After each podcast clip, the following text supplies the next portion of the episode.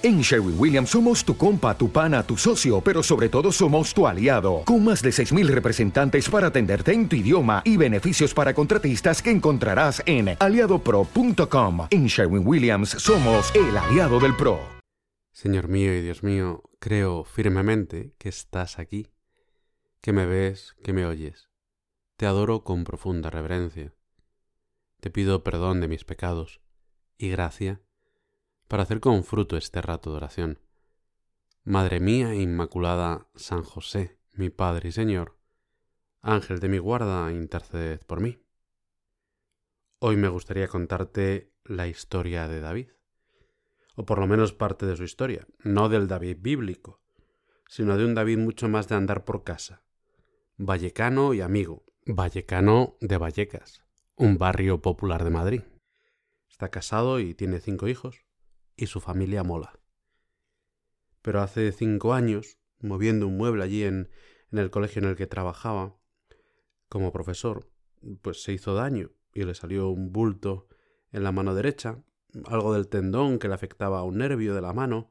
Me, me, contó cuál era el nombre técnico, pero no lo recuerdo. El caso es que al final tuvieron que operarle, y lo que en principio era una operación sencilla, se complicó. No se arregló la mano, sino que se estropeó también el codo, y tuvieron que hacerle otra operación, esta vez del nervio cubital, que tampoco salió bien. Y desde entonces empezó a empeorar de toda la parte derecha del cuerpo y le afectó a, cosas neuronales, empezó a perder el equilibrio, a, a sentir también fuertes dolores y, y comenzó pues un largo periplo por multitud de médicos que no eran capaces de dar con el problema. Y después de un tiempo por lo menos le pusieron un neuroestimulador en el codo, lo que consiguió reducir en gran parte el dolor. Pero por desgracia, al poco tiempo tuvo una fuerte reacción alérgica a ese neuroestimulador y se lo tuvieron que quitar. Y el asunto se fue transformando en algo degenerativo. Perdió la sensibilidad de todo el lado derecho, los dedos corazón, meñique y anular de la mano derecha pues también se le quedaron hacia adentro, en, en garra, y todo ello acompañado de dolores muy fuertes y continuos, que David habitualmente disimulaba con buen humor. Cuando alguien le preguntaba ¿Qué tal vas? respondía que, bueno, entre muy bien y fenomenal. Pero un oncólogo amigo, al que le comentó las medicinas que estaba tomando para paliar el dolor, le dijo que las dosis que tomaba eran hasta veinte veces superiores a las que daba él al más dolorido de sus pacientes. Y sin embargo, David me decía que no conseguía nunca no tener dolor, que por las noches apenas llegaba a conciliar el sueño tres horas, y que cada vez que se despertaba, rezaba, se tomaba la medicación, volvía a intentar dormir. Hace poco estuve ingresado tres semanas en el hospital de día de la unidad del dolor de un conocido hospital madrileño, porque le estaban dando un tratamiento para poder hacerle una nueva operación y ponerle otro neuroestimulador. En principio la semana pasada tendría que haber sido la operación, pero el último día le avisaron de que el Ministerio de Sanidad había quitado la licitación del neuroestimulador que le iban a implantar. Y lo único que les pudo recomendar la jefa de la unidad del dolor fue un poco más de paciencia. Pero además, en los últimos tiempos David estaba cada vez peor y se podía mover solo durante seis horas al día. Iba en silla de ruedas y, hace unos meses le habían dado ya la, la incapacidad permanente. Así que a la vista de que no había ninguna esperanza humana, después de haber puesto todos los medios posibles durante mucho tiempo, pues decidió intensificar las oraciones y lanzó por las redes una campaña proponiendo una novena para pedir su curación a través de la intercesión de Isidoro Zorzano, de quien no sé si tú has oído hablar. Isidoro Zorzano fue compañero de clase de San José María y uno de los primeros fieles del Opus Dei, y murió con fama de santidad en 1942, después de, un par de años de, enfermedad. Y, y, con el tiempo se inició su proceso de canonización y en 2016 fue declarado venerable por el Papa Francisco. Luego la aplicación te dejo la oración para la devoción privada y, una breve biografía. y para favorecer la devoción a Isidoro, pues su cuerpo fue trasladado en 2009 a San Alberto Magno, una iglesia de Vallecas, donde se casó David con Teresa hace unos años. Y David, con cierta vena vallecana, el 27 de abril fue a rezar ante la tumba de Isidoro y le dijo con la confianza que da la amistad, o haces algo, o te tendrás que buscar otra iglesia como nueva sede, porque Vallecas es mi barrio. Y después envió este mensaje a través de las redes sociales.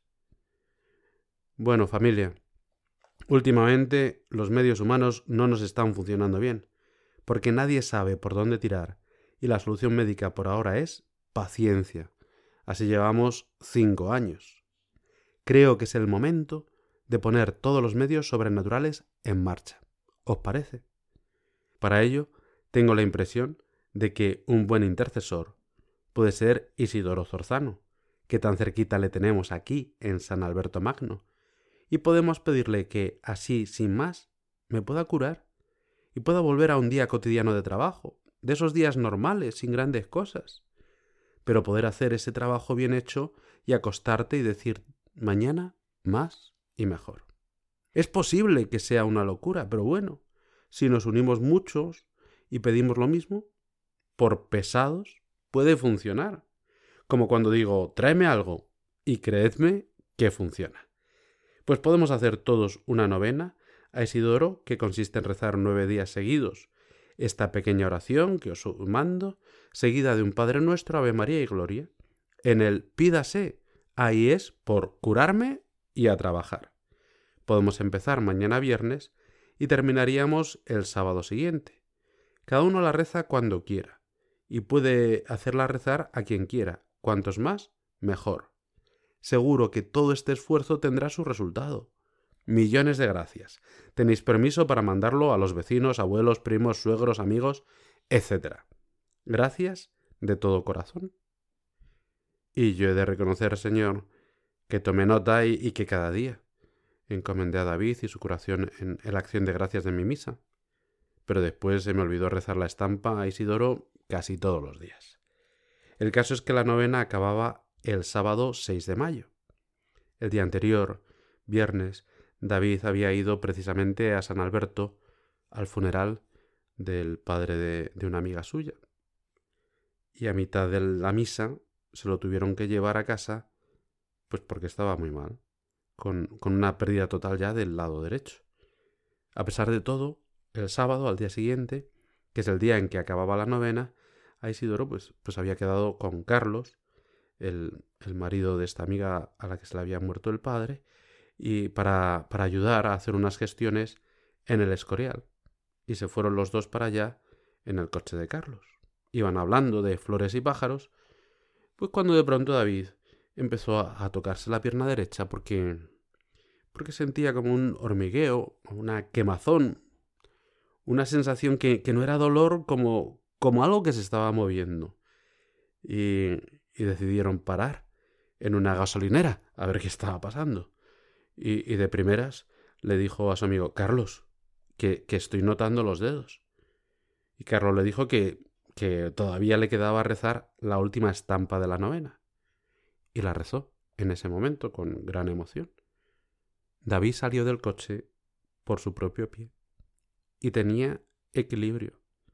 Hacía años que no podía estar en equilibrio y de pie, y solo. Y, y se descalzó para probar los pies y notó la rugosidad del suelo, y antes no tenía ninguna sensibilidad. Llenos de alegría, se dieron un abrazo, y, de pronto se dieron cuenta también de que es que la mano la, la tenía abierta, sin los dedos en garra, y además no sentía ningún dolor. Llamaron a Teresa, la mujer de David, que pensó que aquello era otra broma pesada del tonto de su marido. Pero era más bien una broma bien humorada de la divina providencia. El jueves de la semana pasada, David acudió a la consulta, a la consulta que tenía prevista con el médico desde antes, con el médico además que coordinaba los distintos equipos que estaban siguiendo su caso. Y al principio el médico no, no le reconoció. Y, y efectivamente, él tenía un paciente con ese nombre y ese apellido, pero su paciente apenas se podía mover y, tenía de él a alguien que había entrado andando tranquilamente en la consulta por su propio pie. Pero cuando se convenció de que ese que tenía delante era efectivamente su paciente, entre otras cosas porque reconoció a, la mujer, pues les preguntó si, si, habían tenido algún tipo de tratamiento especial y, y entonces decidieron contarle que, que son cristianos y que en vista de que los medios humanos ya no daban más de sí, habían decidido intensificar los sobrenaturales y que habían empezado a rezar una novena. ¿Una qué? Pues una, una novena, rezar una oración durante nueve días a un santo pidiendo por la curación. El médico empezó a hacerle las, las distintas pruebas y, y, mientras iba repitiendo una y otra vez, no me lo puedo creer, no me lo puedo creer. Y al final elaboró un nuevo informe y les dijo a David y Teresa, lo único que tengo claro es el nuevo tratamiento. ¿Y, ¿Y cuál es? le preguntaron. Siga usted tomando novenas, le respondió. Y entonces le explicaron que efectivamente, que habían empezado otra novena de acción de gracias, que acabó justo ayer. Y esta vez sí puedo decir que la he rezado. Bueno, mm, fallé un día. Mm, uno da para lo que da. Y el cambio externo de David, pues es, es evidente, sorprendente y desconcertante. Aunque ahora tendrá que hacer bastante rehabilitación para recuperar los músculos atrofiados durante tanto tiempo pero quizá mucho menos evidentes, pero más impactantes, son los innumerables cambios que se han ido produciendo en tantos corazones. Pero, pero todas esas historias habrá que dejarlas para otro momento porque, pues porque se nos ha ido ya el tiempo. Podemos repetir hoy con el salmista. Te doy gracias, Señor, de todo corazón, porque escuchaste las palabras de mi boca. Daré gracias a tu nombre por tu misericordia y tu lealtad porque tu promesa supera tu fama. Cuando te invoqué, me escuchaste, acreciste el valor en mi alma. Tú, Madre nuestra, Santa María, también nos escuchas siempre, y presentas a tu Hijo nuestras necesidades. Sana todas nuestras heridas, sobre todo nuestras heridas interiores y nuestra falta de fe para creer en las promesas del Señor y en el poder de la oración. Te doy gracias, Dios mío, por los buenos propósitos, afectos e inspiraciones que me has comunicado en esta meditación. Te pido ayuda para ponerlos por obra. Madre mía Inmaculada, San José, mi Padre y Señor, Ángel de mi guarda, interceded por mí.